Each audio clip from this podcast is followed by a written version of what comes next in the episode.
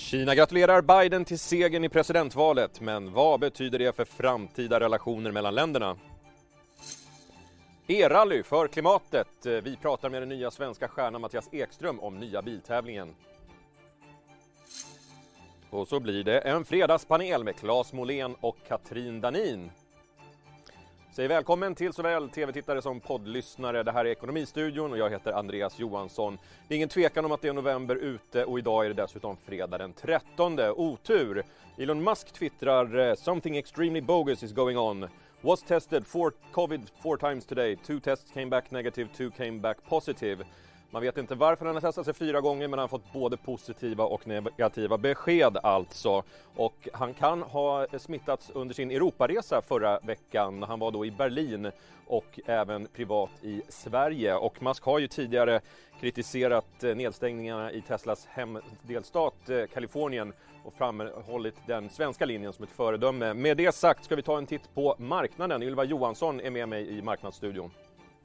Ja, och vi kan konstatera att både de europeiska börserna som Stockholmsbörsen öppnade neråt tidigare idag till följd av en ökad oro för den eskalerande smittspridningen. Men Europabörserna, Frankfurtbörsen och Parisbörsen har återhämtat sig och hamnas nu i sidled respektive uppåt. Stockholmsbörsen handlas dock fortfarande neråt noll komma två procent men har återhämtat sig något efter att ha öppnat ungefär noll komma fyra procent ner tidigare idag.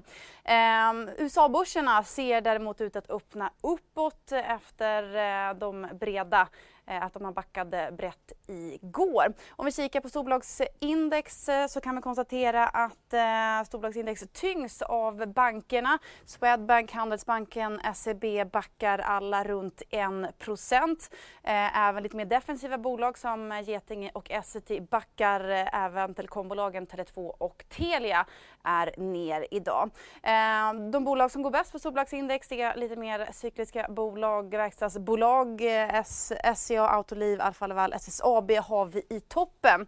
Eh, I övrigt kan vi också notera att Embracer och Stillfront, gamingbolagen, eh, har eh, fått eh, en inledd bevakning från den amerikanska storbanken Goldman Sachs som inlett en bevakning med köprekommendation för båda bolagen som reagerar på det här. Embracer är upp eh, sju procent, Stillfront eh, tre komma fem procent. Men jag tänker också att vi skulle stanna till vid en av dagens rapporter, nämligen från Oscar Properties som backar nio komma fem procent på rapporten där man redovisade en rörelseförlust på trettiofyra miljoner kronor i det tredje kvartalet. Styrelsen bedömer att bolaget behöver förstärka sitt rörelsekapital för att fortsätta verksamheten och fullfölja sina förpliktelser. Och där dog skärmen i direktsändning som det kan ske ibland. Men för att sammanfatta så kan vi säga det att Stockholmsbörsen alltså har återhämtat sig något sedan öppningen tidigare idag.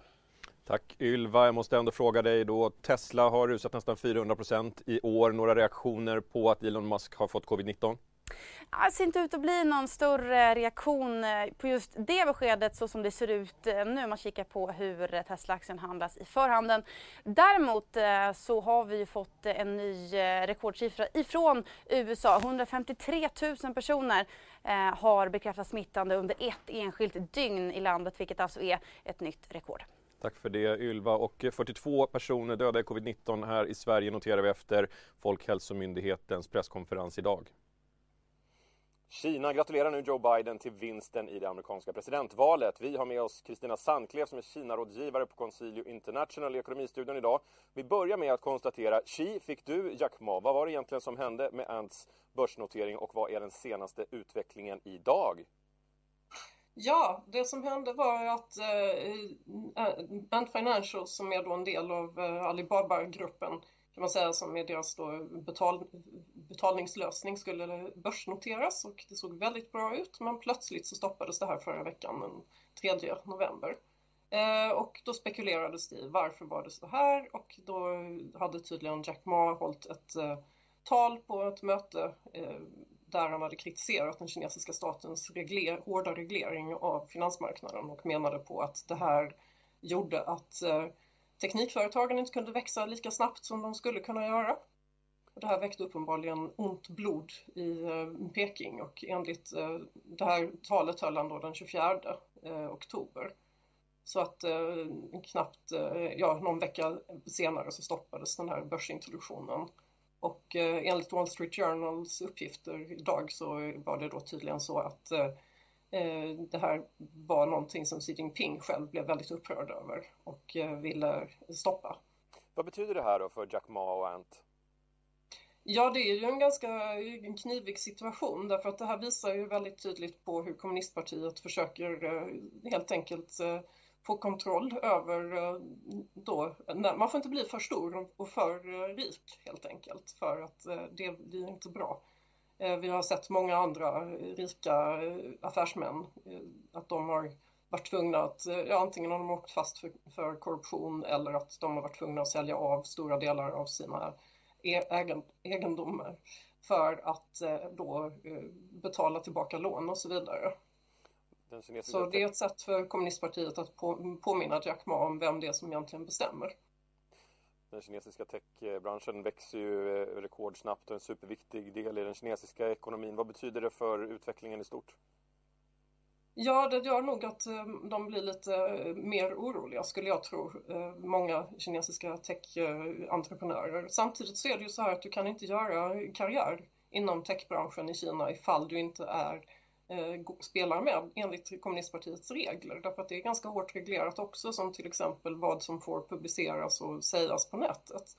Och det har man ju hela tiden liksom följt, de lagarna och reglerna. Men eh, tidigare så har ju en del av dem kunnat sticka till U S A och eh, sätta sig där. Men det, den, under Trump så har ju nu det stängts lite grann. Så att eh, det, det är väldigt, det är inte så lätt för dem helt enkelt. Det kan också vara värt att notera att eh, sedan tjugotolv, sedan Xi Jinping kom till makten, så har man också krävt att det ska vara fler partikommittéer inne i de privata företagen. Och just inom techföretagen så har man försökt få in så många som möjligt för att de helt enkelt ska följa partiets eh, vilja.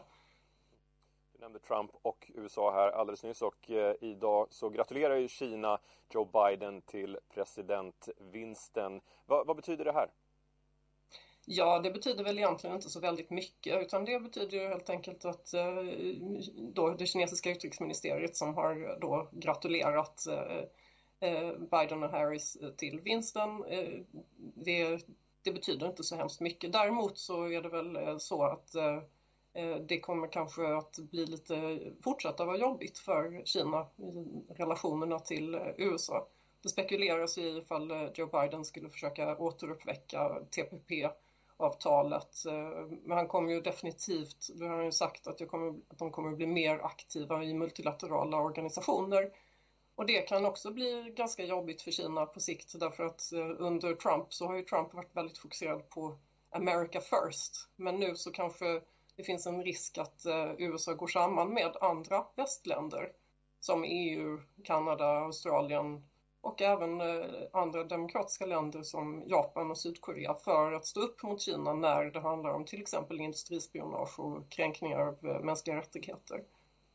På tal om industrispionage så fick vi, Huawei överklagade P T S och P T S har nu överklagat beslutet som, som i marknads, som till kammarrätten att, att Huawei ska stängas ut ifrån utbyggnaden av fem G-nätet.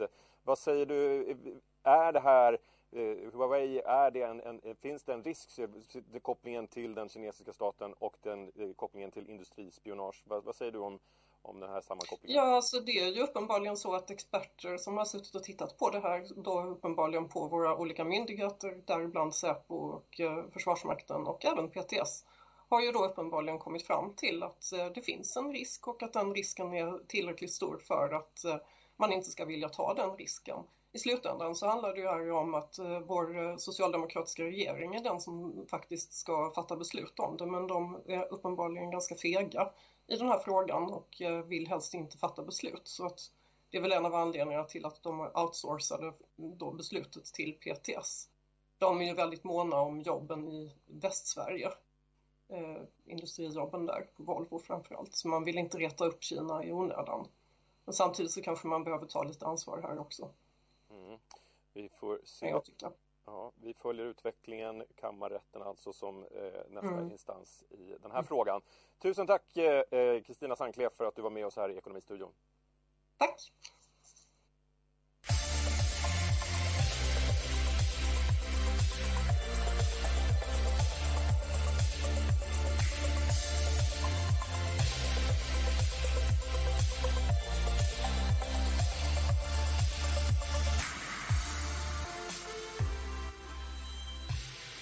eller ej, men arbetsveckan är på väg att ta slut och helgen stundar, men ingen helg utan fredagspanel. Och jag säger välkommen till Claes Måhlén, chefstrateg på Handelsbanken, och Katrin Danin, makroekonom på Swedbank. Stora reaktioner i måndags på vaccinbeskedet. Eh, eh, vad säger ni? Är ni förvånade, Katrin? Nej, egentligen inte. Det är ju det här som marknaden går och väntar på. Så att det jag tycker det snarare visar, och även reaktionen därefter, är ju att man väntar och präglas mycket av just nyheter kring viruset och även kring vaccinet. Mm, Claes, vad säger du? Kom det här som en förvåning för dig? Nej, men alltså, det är klart att alla, som Katrin säger, gått och väntat på det här under hela hösten. Timingen har ju varit naturligtvis svår att gissa på, och även effektiviteten, och där får man väl säga att Pfizer överraskade på båda områdena, med både snabbare kanske än förväntat och även mer effektivt som det ser ut än så länge än vad man kunde hoppas på. Okej, Claes, hur efterlängtat var det här beskedet då? Ja, men alltså det är klart att alla vill ju se ett slut på pandemin, och den är ju definitivt inte över. Vi är mitt inne i en andra eller en tredje våg, beroende på var man är i världen. Men nu kan man i alla fall börja anta att under loppet av tjugohundratjugoett kommer vi se en normalisering av ekonomisk aktivitet utifrån liksom att recessioner kommer lyftas. Och där är ju timingen fortfar- timingen fortfarande osäker, men nu går det i alla fall att tro det med, med, med en ganska stor säkerhet. Katrin, vad är din bedömning? När tror du på en stabilitet och ett vaccin på plats? Ja, vi har ju inga exakta prognoser på själva när vi kommer ha ett vaccin framtaget. Det gör ju andra typer av experter, varken jag eller Claes är ju medicinska experter.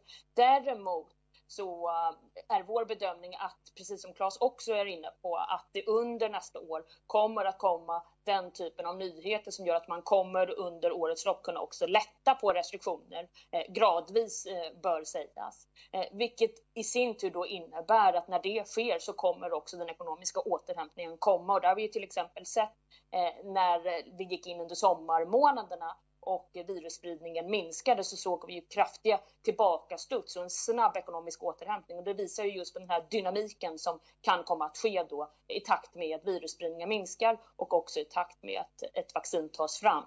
Så under loppet av tjugohundratjugoett så tror jag att vi kommer att se att både virusspridningen minskar och också att den ekonomiska återhämtningen tar fart mer tydligt. Mm. Inga medicinska experter, men såväl experter på ekonomi. Claes, antalet döda och insjuknade fortsätter ändå att stiga. Borde vi vidta fler åtgärder för att komma till bukt med smittspridningen? Ja, det där kommer man ju fortsätta att tvista om, antagligen vilket som är den bästa strategin under den här pandemin. Och vi kommer ju inte kunna utvärdera det här på ganska lång tid sannolikt, för att det är en avvägning mellan vad som är både effektivt utifrån ett smittoperspektiv och dessutom vilka ekonomiska kostnader man kan tänkas hantera. Så att det är väldigt svårt att säga, får man väl säga, men det ser ändå hoppfullt ut just nu i Europa. Man har ju varit ganska snabb att stänga ner delar av ekonomin. Det är ju inte samma totala lockdown den här gången, och det verkar ju som, den data vi har fått den här veckan, som att det redan nu ger lite effekt när det gäller smittspridningen. Mm. Katrin, vad säger du? Skulle du vilja se fler åtgärder? Nej, men det är just den här avvägningen som Claes är inne på som man behöver balansera. Eh, Claes pratade ju om att vi såg här att smittspridningen eh, när man har vidtagit de här delvis nedstängningarna tycks ha då minskat. Eh, jag tittar på det från ekonomisk data, och det ser vi också vilket avtryck det sätter just i tillväxtsiffror och liknande. Vi tar ju fram kortdata som vi publicerar en gång i veckan, och där ser vi väldigt tydligt att när ytterligare restriktioner kommer så ser vi att omsättningen tappar och konsumtionen går ner. Vi ser det att det fick en direkt effekt när man införde restriktioner i Uppsala med ytterligare då, eh, åtgärdsförslag så att säga. Och där såg vi en direkt effekt på restaurangomsättningen, men vi har även sett det för omsättningen generellt då. Så det är den här balansgången hela tiden mellan att minska smittspridningen, stänga ner samhället, vidta lämpliga restriktioner, och det ska ställas mot då, eh, de ekonomiska konsekvenserna som det ger upphov till så att säga. Mm, Claes, eh, Katrin nämnde krogbranschen här, som ju eh, inte direkt eh, överlycklig över det här beskedet att man inte får servera alkohol efter tjugotvå. Får eh, krogbranschen ta en för stor smäll, tycker du? Det återstår väl att se. Det är väl rimligt att tänka sig att det kommer komma nya stödåtgärder. De har ju, Magdalena Andersson har ju öppnat för det lite grann, hänvisat än så länge till permitteringsstöden, men, men det är väl inte otänkbart med tanke på att det här beskedet som kom i veckan, det gäller ju under lång tid, det är ju till slutet av februari, och då kanske det är på sin plats också att öppna för ytterligare stöd till just den sektorn. Mm, besöksnäringen har ju drabbats hårt och fortsätter att drabbas hårt. Katrin, vad säger du om, om stödåtgärder för att stötta just krogbranschen efter det här beskedet? Nej, men det behövs generellt sett mer åtgärder, inte enbart riktat mot restaurangbranschen utan även hotell tar en, en, en stor andel också. Eh, resor, för att bara nämna några exempel. Så definitivt att det behövs mer åtgärder, och här får man väl också fundera på de åtgärderna som redan har vidtagits. Jag kan tycka att de delvis hamnar lite fel i timing.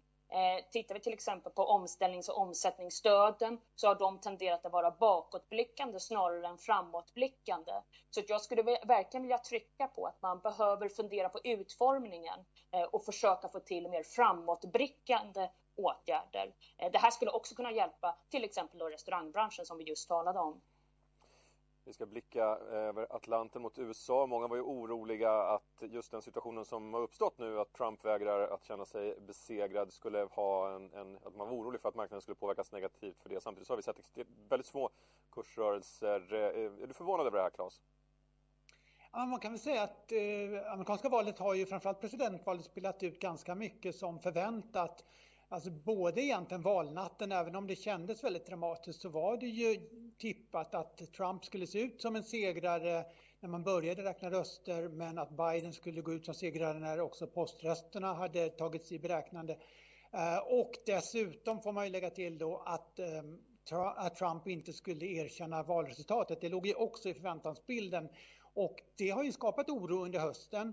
Varför är det inte så oroligt just nu? Ja, kanske för att man ser ju inte direkt några stora reaktioner i samhället. Det är ju inga upplopp som rapporteras om i någon stor skala, och eh, Trump än så länge, han förnekar ju att han har förlorat, men han har ju inte heller hotat med några åtgärder som kanske oroar sådär på, på allvar, utan här är det ju mer nordstrid än så länge. Katrin, vad säger du? Är du orolig för att situationen ska urarta, och är du förvånad över marknadsreaktionerna som uteblivit? Ja, alltså det vi ser just nu, om vi börjar med, med den andra frågan, marknadsreaktionerna, så tror jag marknaden utöver själva eh, virusnyheterna också tagit till sig att det ser ut som att kongressen fortsatt kommer vara splittrad, vilket därmed skulle begränsa vad Joe Biden kan inneföra. Eh, och mycket har ju talats om eh, skattehöjningar då riktade mot företag eller mot kapital så att säga. Och det här ser nu då finansmarknaden, inte minst börsen då, att det här kommer att begränsas givet att kongressen mest sannolikt kommer att bli splittrad. Det återstår ju två stycken senatorsplatser i Georgia som vi får beslut om då, eller det röstas om rättare sagt i, i början av januari. Men det ser väldigt, väldigt mycket ut som att republikanerna kommer behålla senaten, och därmed skulle ju Joe Bidens reformagenda delvis då begränsas. Så jag tror börsen vad det gäller då själva valet har tagit till sig mycket kring det också, som har då bidragit till börsuppgången utöver då vaccinnyheterna. Den andra frågan vad det gäller då oroligheter. Ja, nu ser vi också att en del tunga republikaner uppmanar Trump att faktiskt erkänna sig besegrad så att säga. Och vi har sett en del oroligheter, men inte så att det har eskalerat i den omfattningen eller satt avtryck på finansmarknaderna. Så vi kan nog förvänta oss att det kommer att fortsätta vara en del utspel, men inte så att det kommer att ändra officiella valresultatet.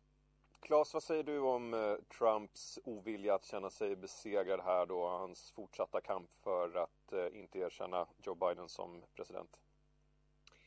Ja, men det, det, här får man gissa lite grann. Jag skulle tro att han inte kommer erkänna det här valresultatet överhuvudtaget, utan han kommer till slut lämna Vita huset och knyta näven i fickan lite grann och bygga nästa plattform då, som kan innefatta en tv-kanal överhuvudtaget. En, definitivt en maktposition, det verkar ju alla räkna med, inklusive republikanerna, och det är väl delvis därför som vissa i alla fall undviker att vara allt för kritiska till Trumps eh, ställning i den här frågan. Um, men jag, jag tycker att än så länge så finns det väl ingen större anledning att oroa sig för att verkligen inte kommer, att han inte kommer lämna Vita huset. Däremot så kommer han nog inte erkänna valresultatet. Han har ju också en, en del av sin väljarbas som, som verkligen inte vill höra honom säga att han erkänner valresultatet. Så att, eh, jag tror att det finns incitament för honom att eh, hålla fast vid nuvarande narrativ. Katrin, vad tror du om en comeback för Donald Trump tjugo tjugofyra? Vill han ju vara lika gammal som Joe Biden är just nu. Eh, så att som läget ser ut just nu så är det inte min bedömning att han kommer att göra det. Men om det är något man ska lära sig för Trump är det ju att han ständigt överraskar. Så att eh, man får väl vara beredd på framtida överraskningar från honom. Väldigt mycket har ju handlat om corona, om U S A-val, om Brexit och handelskrig med Kina. Claes, vad ser du annars för orosmoln om du blickar framåt? Vad är det för hinder vi glömmer att prata om? Ja, alltså det, det, det är alltid det mest oväntade, det, det som vi inte pratar om som, som kan inträffa. Det, det finns ju gott om oroligheter fortfarande som har att göra just med pandemin. Här pratar vi om vaccin och det ser ju bra ut, men vi måste ju också få mer data när det gäller det. Det är klart att saker och ting kan gå snett inom det området. Så sen har vi ju såklart Brexit som är en fråga som ju hela tiden puttrar lite grann. Man har inte något avtal och det är väl inte tillräckligt för att hjälpa global ekonomi. Men i det här läget så vore det olyckligt om man hamnar i en situation där Storbritannien lämnar E U utan nya handelsavtal. Katrin, vad ser du för orosmoln om du blickar framåt mot horisonten? Nej, men det är väl att eh, utvecklingen, vi tror ju som sagt att restriktioner eh, ska lättas på att ekonomisk, ekonomin ska återhämta sig under tjugo tjugoett. Och får man bakslag där eller att det görs för lite stimulanser, att man slappnar av från finanspolitiskt håll nu, ja det är klart att då kommer ju utvecklingen fortsätta att hacka. Så det är ju en uppenbar risk tycker jag definitivt. Eller att eh, det sprider sig och går från tjänstesektorn och också börjar sätta tydligare avtryck på industrisektorn och exportsektorn som ändå ser ut att ha repat sig under sommaren och tidig höst. Vi ska runda av fredagspanelen med en sedvanliga frågan.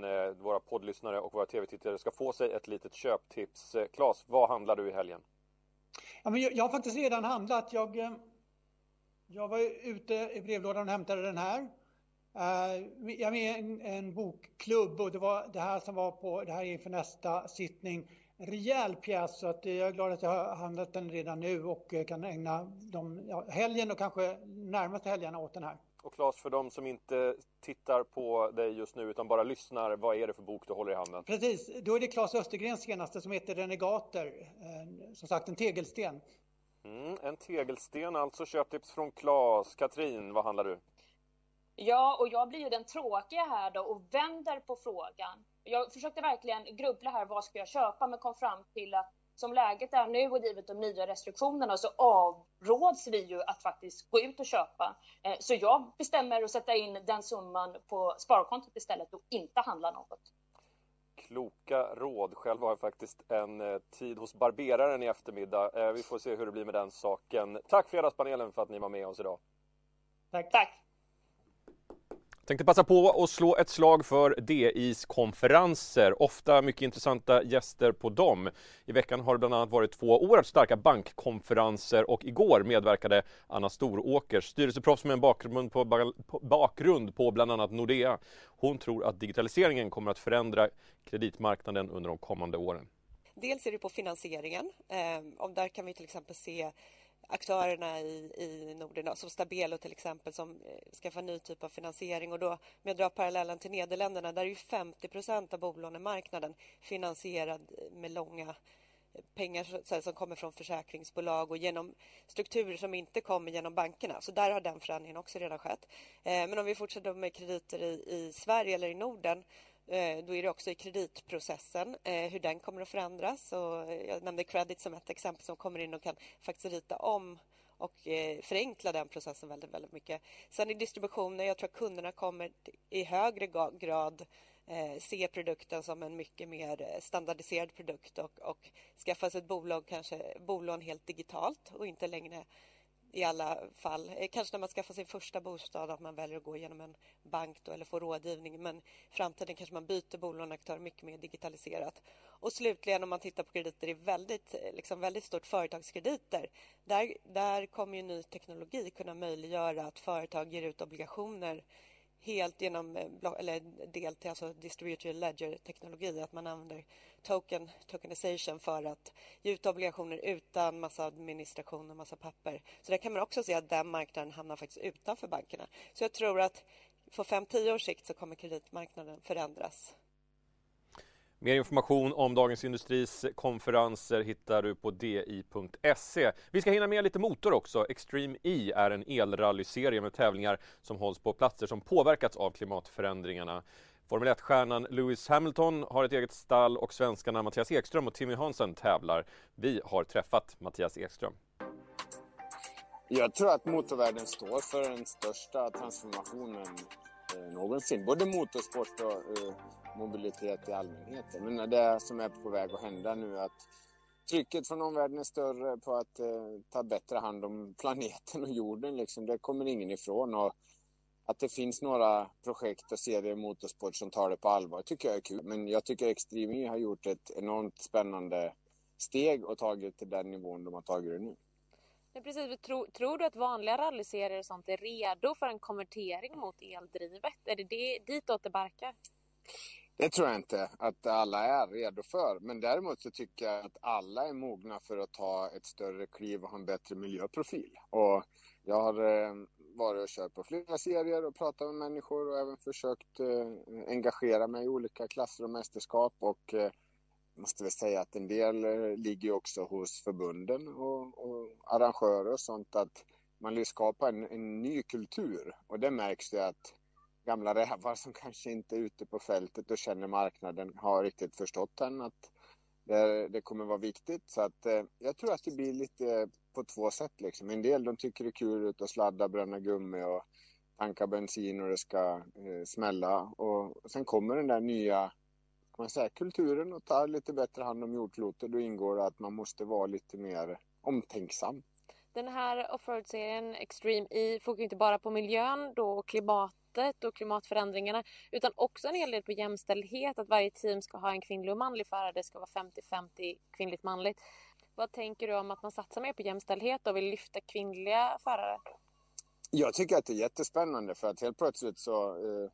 går ju motorsporten då, från där att man kan nästan vara ärlig och säga att det var en, en mansdominerad sport på riktigt. Men nu när man gör så där, då blir det automatiskt att eh, tjejer får en plattform och de får tjejerna som är intresserade. Deras marknadsvärde steg över en natt enormt. Och jag tycker också att det är kul att eh, man säger så. Liksom. Vad tänker du om seriens status då? Eh, Formel ett-föraren Lewis Hamilton bakom ett av stallen. Vad tänker du att... Eh... Ja, vad är, vad är seriens status jämfört med andra?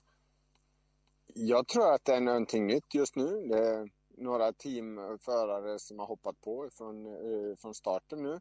Sen kommer det ju vara så att eh, sponsorer och alla företag och näringsliv i stort kanske har lite tuffa tider med corona. Så att, eh, det är en utmaning idrott har överlag och jag tror motorsport speciellt. Så att... Eh, Hur många som kommer kliva in som biltillverkare och hur mycket big business det blir av det vet jag inte. Men jag tycker ändå att initiativet är kul, spännande.